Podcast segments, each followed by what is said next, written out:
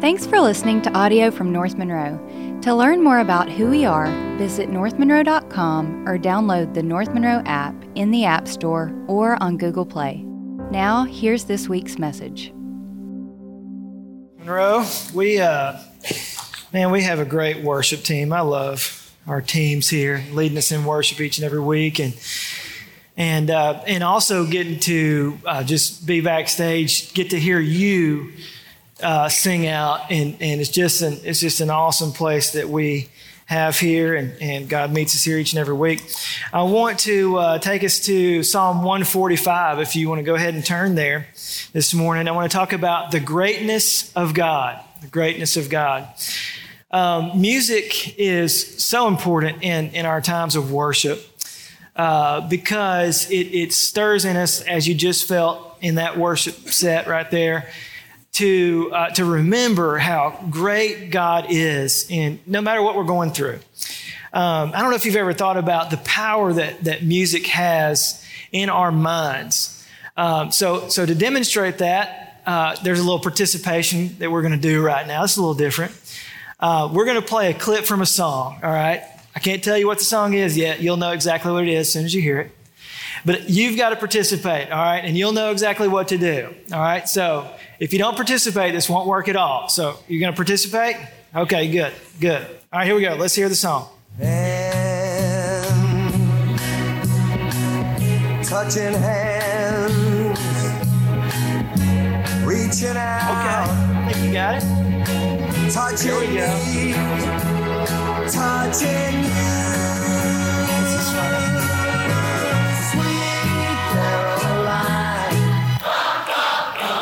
That is awesome. There, I should have videoed that. That was good. That was good. Okay. You see what I'm talking about? Okay, I don't know when the last time you heard that song. Maybe they played it last night at the ULM game. Eh, But whenever it was, you knew exactly what to do. I didn't even, I mean, I had to encourage you a little bit. I just didn't want it to be awkward, but you knew exactly what to do. And that's the power that music has. It's, it's, it's stored in that praise, place in our brain that is easily accessed as soon as we, we hear the, the notes and, and the words come together. You, you, uh, it's just stirred up and we, we join right, right along. Uh, probably, if you think back to your senior year in high school, you had a favorite song and you probably haven't heard it in a decade now, but as soon as that song comes on, you still know every word, right? Every single word because it's stored in that place in our brains that is easily accessed. Um, and no matter how long ago it was, it, it, it's still there. It jumps up. We can still sing along. Bob Marley said this one thing about music, when it hits you, you feel no pain. And that's true. And that's why our time in, together in worship uh, is so important. And worship through music does the same thing. You can quickly recall words and the notes from songs that are meaningful to you. That song we just sang, Better is One Day, I think it's at least two decades old now. I remember singing it, I think, when I was in college. And it's here we are singing it together. It's kind of resurrected a little bit. It's still just as impactful today as it was then and uh, and that's why we you tend to hear some songs repeated uh, over and over here because we want you to have these songs in, in, in stored in the place in your brain that you can quickly uh, recall them when you need them. Not only that you would just know how to sing along, but these songs then become a, a source of, uh, theological understanding. They told us this in seminary. They said, "Look, you you preachers." Your people are going to get more theology uh, they're going to draw their theology more from the music than they are from the sermons that you preach. And we're like, man, those music guys, you know. And uh, so it's critical that we use music as a tool to lead you in worship, but also train your mind to think of God more accurately. And that's my goal this morning is to paint a picture of God that is so great that, that you will have no other choice but to respond to how great he is. And I want to take you to the Psalms, like I said, Psalm 145, because the Psalms are kind of the Hebrew hymn book that we have in the Bible. And uh, David wrote this one, and uh, so this is the, the last psalm that David writes, I think, chronologically. I'm not sure if it was uh, the last one that he ever wrote in his whole life, but uh, it's it's a psalm that kind of summarizes all of the other psalms that he he wrote. Uh, scholars think this is the psalm of all psalms. And he writes this psalm in a way that uses every letter of the Hebrew alphabet in order. And so it's, it's, and he does this in a few of the psalms, but it's like the ABCs of worship right here in the Bible, Psalm 145 written for us.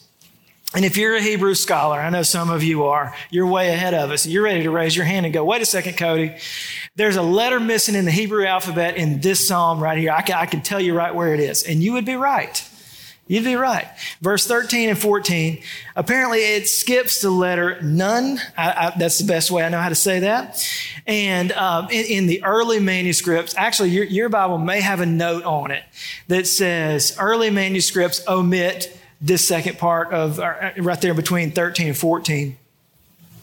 Uh, some of the manuscripts had it, some of them didn't. It's almost like the scribes might have wanted to help us a little bit because they knew if it wasn't a perfect uh, a hymn right here, we would struggle with it. We'd still be talking about it today. And so they, they helped us out.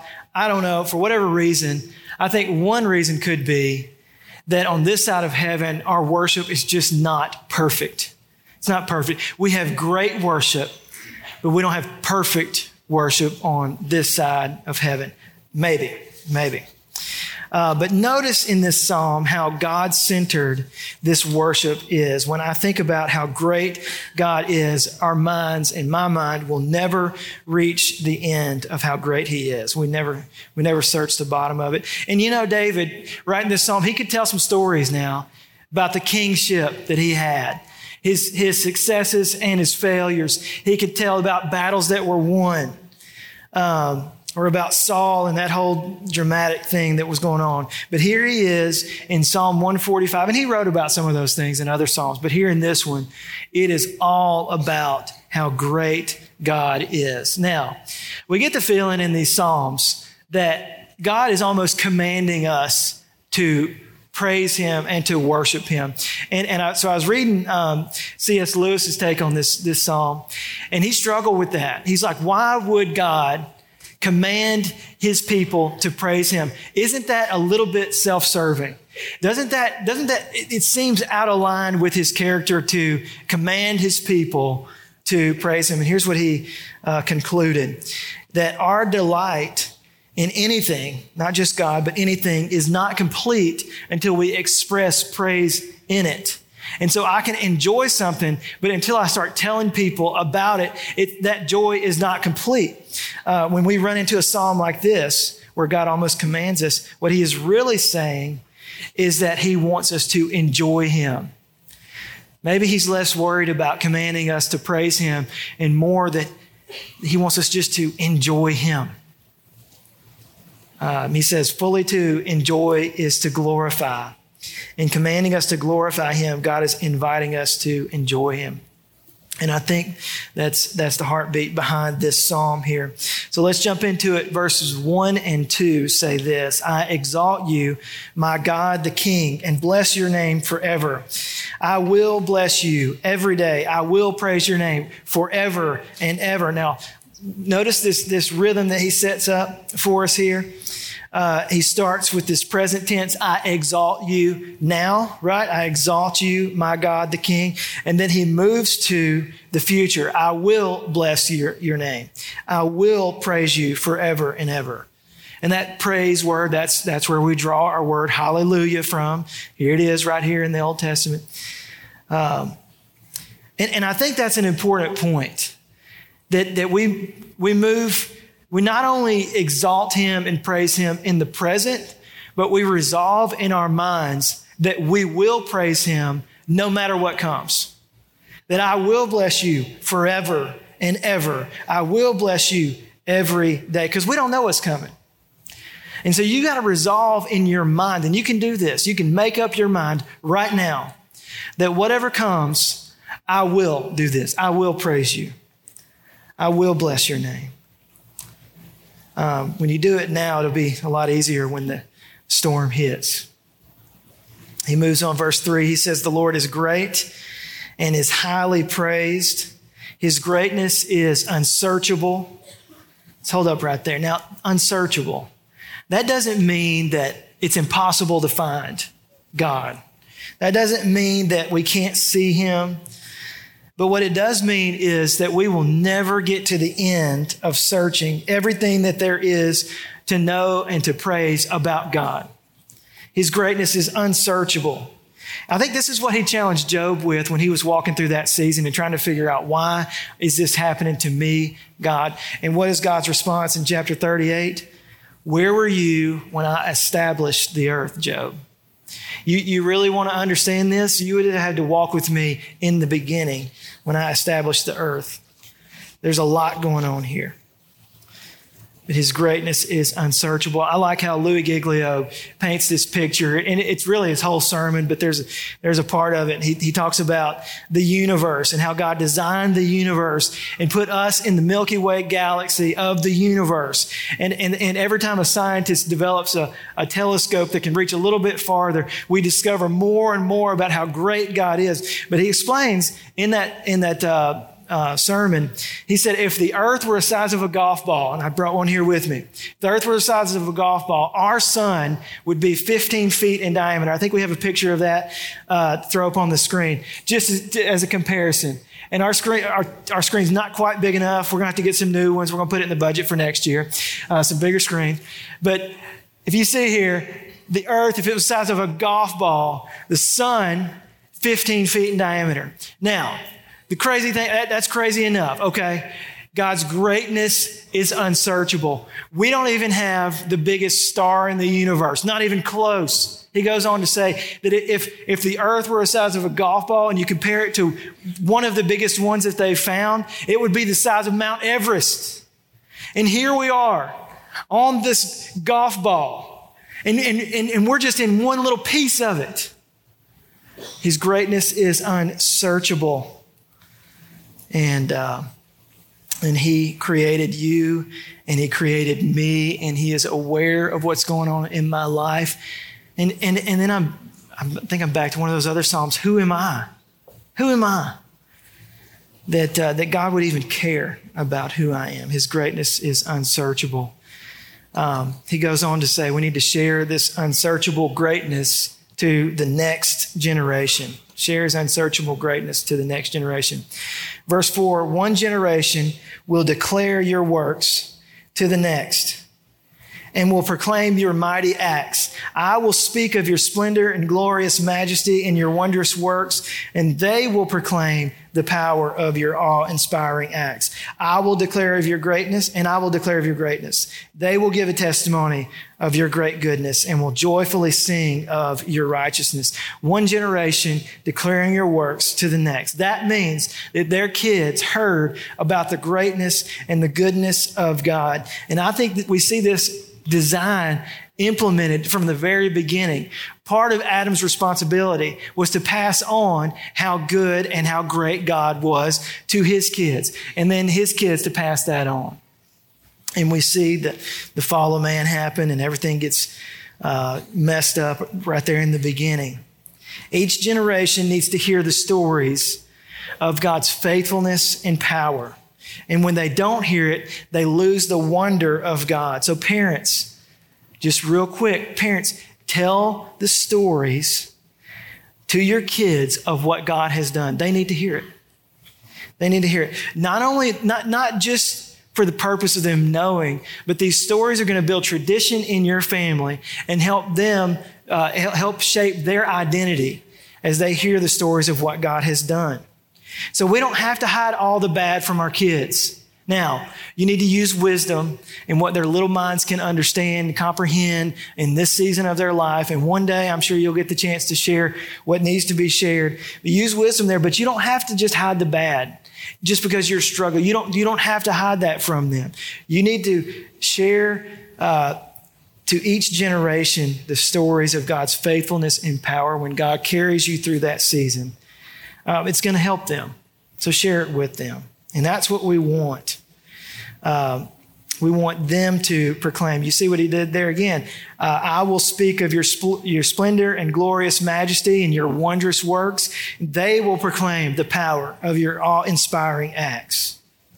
So, by faith, here again, I'm going to resolve. By faith, I'm going to uh, share those stories and believe that one day they are also going to join in and share those stories each generation to the next.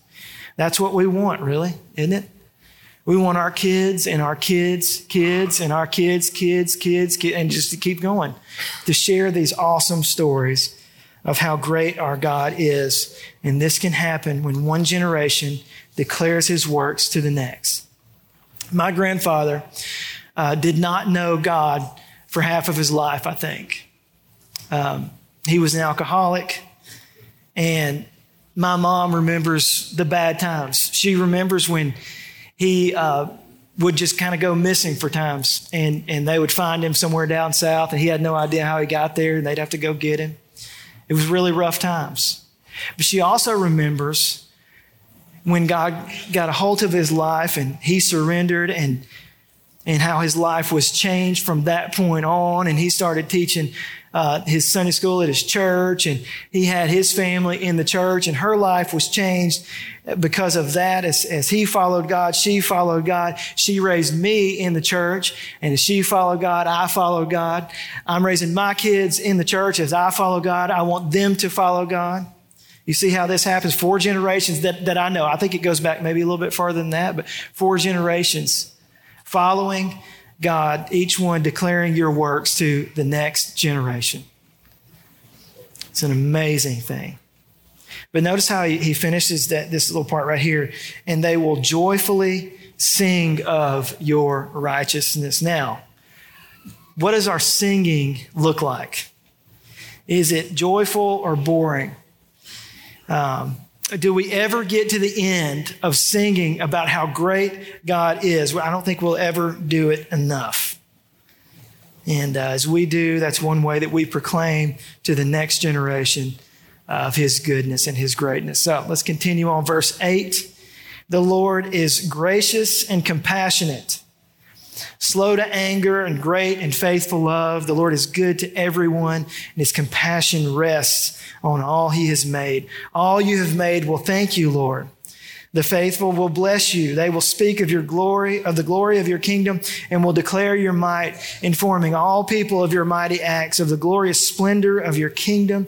Your kingdom is an everlasting kingdom. Your rule is for all generations. The Lord is faithful in all his words and gracious in all his actions. We need to share about the glory of his kingdom. We need to share about it. What, what makes the glory of his kingdom so great? You know, is it, is it anything that you and I contribute to it? You know, we, we do some good stuff. We really do. Um, if, if I think about what, what I do for the kingdom, man, you know, I, I really would love it to be just this awesome thing. Yeah, but it's really not. It's really what makes the kingdom great is the king that we serve. He is a great king. The king is what makes the kingdom great, and he is worthy to be proclaimed from kingdom to kingdom. It says he is gracious and compassionate, slow to anger, and faithful in love. Let me ask you this Is this the view of God that you have? One that is gracious and compassionate.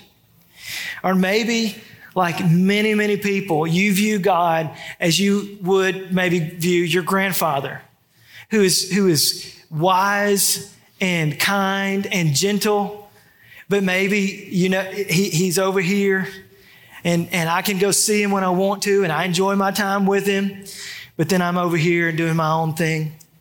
He, he would never deny me anything that I want. You know, that's, that's, a, that's what grandfathers do. They'll give you whatever you want.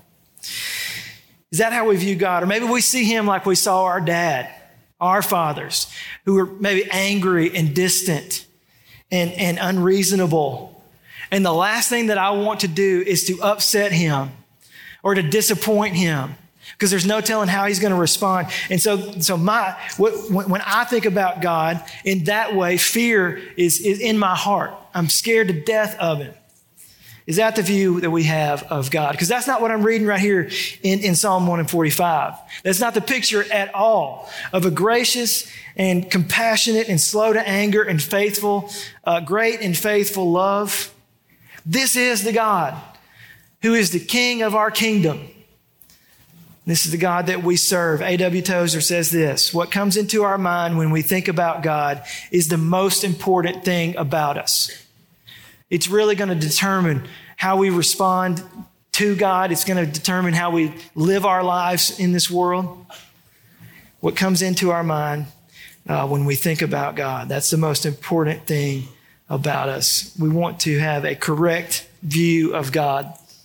Remember that He is gracious and compassionate, slow to anger, faithful in love. He's good to everyone. There's this theme that runs through this section. He keeps saying, The Lord's good to everyone. His compassion rests on all He's made.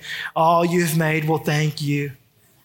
And, and you know, I think we kind of struggle with that a little bit. We have a hard time. Is God really good to everyone? What, what about the people who don't deserve it? What about the people who, who, who did me wrong this past week? Or that, that guy that, you know, the famous illustration that cut me off when I was driving to work this week. We struggle with this. Is God really good to everyone?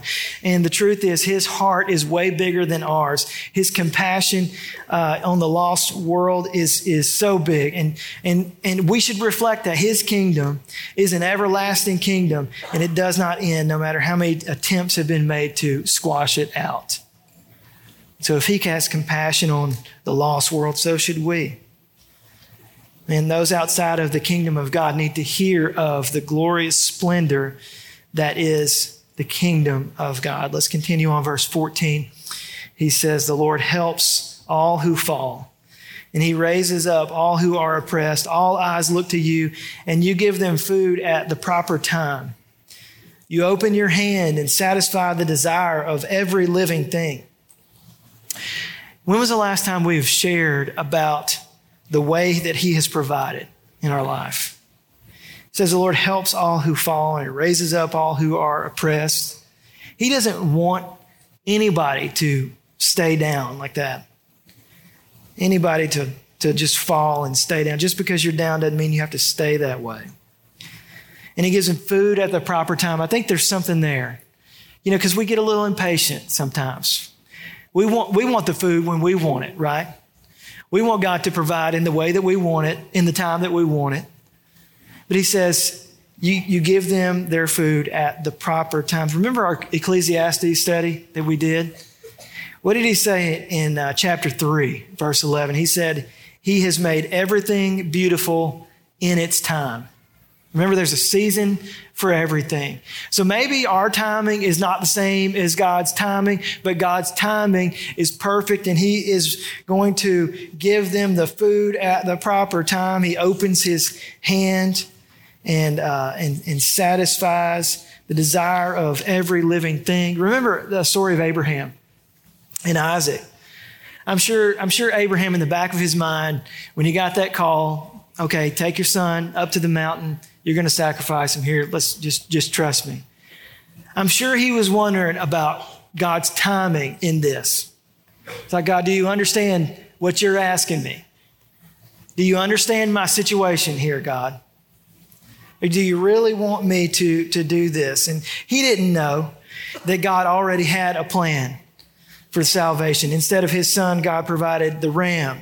And you and I didn't know it, but God had a plan for our salvation at the same mountain that Abraham and Isaac walked on, that God would sacrifice his own son at the same mountain years later, so that you and I would have the sacrifice made for us. He said, You open your hand and satisfy the desire of every living thing. How does he do that? I mean, what's he, what's he doing? Selling ice cream? I mean, how do you please everybody? Um, we all like different things, but I think there's one desire in every human heart, and it is to relate to the Creator. It is to understand purpose and to feel loved. And here he is. He opens his hand and satisfies that desire that all of us have deep down inside. St. Augustine said, You have made us for yourself, O Lord, and our heart is restless until it finds its rest in you. We all have that desire, and He is the only one that can truly fulfill it. He says in verse 17, The Lord is righteous in all his ways and faithful in all his acts. The Lord is near to all who call out to him, all who call out to him with integrity. He fulfills the desire, the desires of those who fear him. He hears their cries for help and saves them. The Lord guards all those who love him, but he destroys the wicked. My mouth will declare the, the Lord's praise. Let everything bless his holy name forever and ever.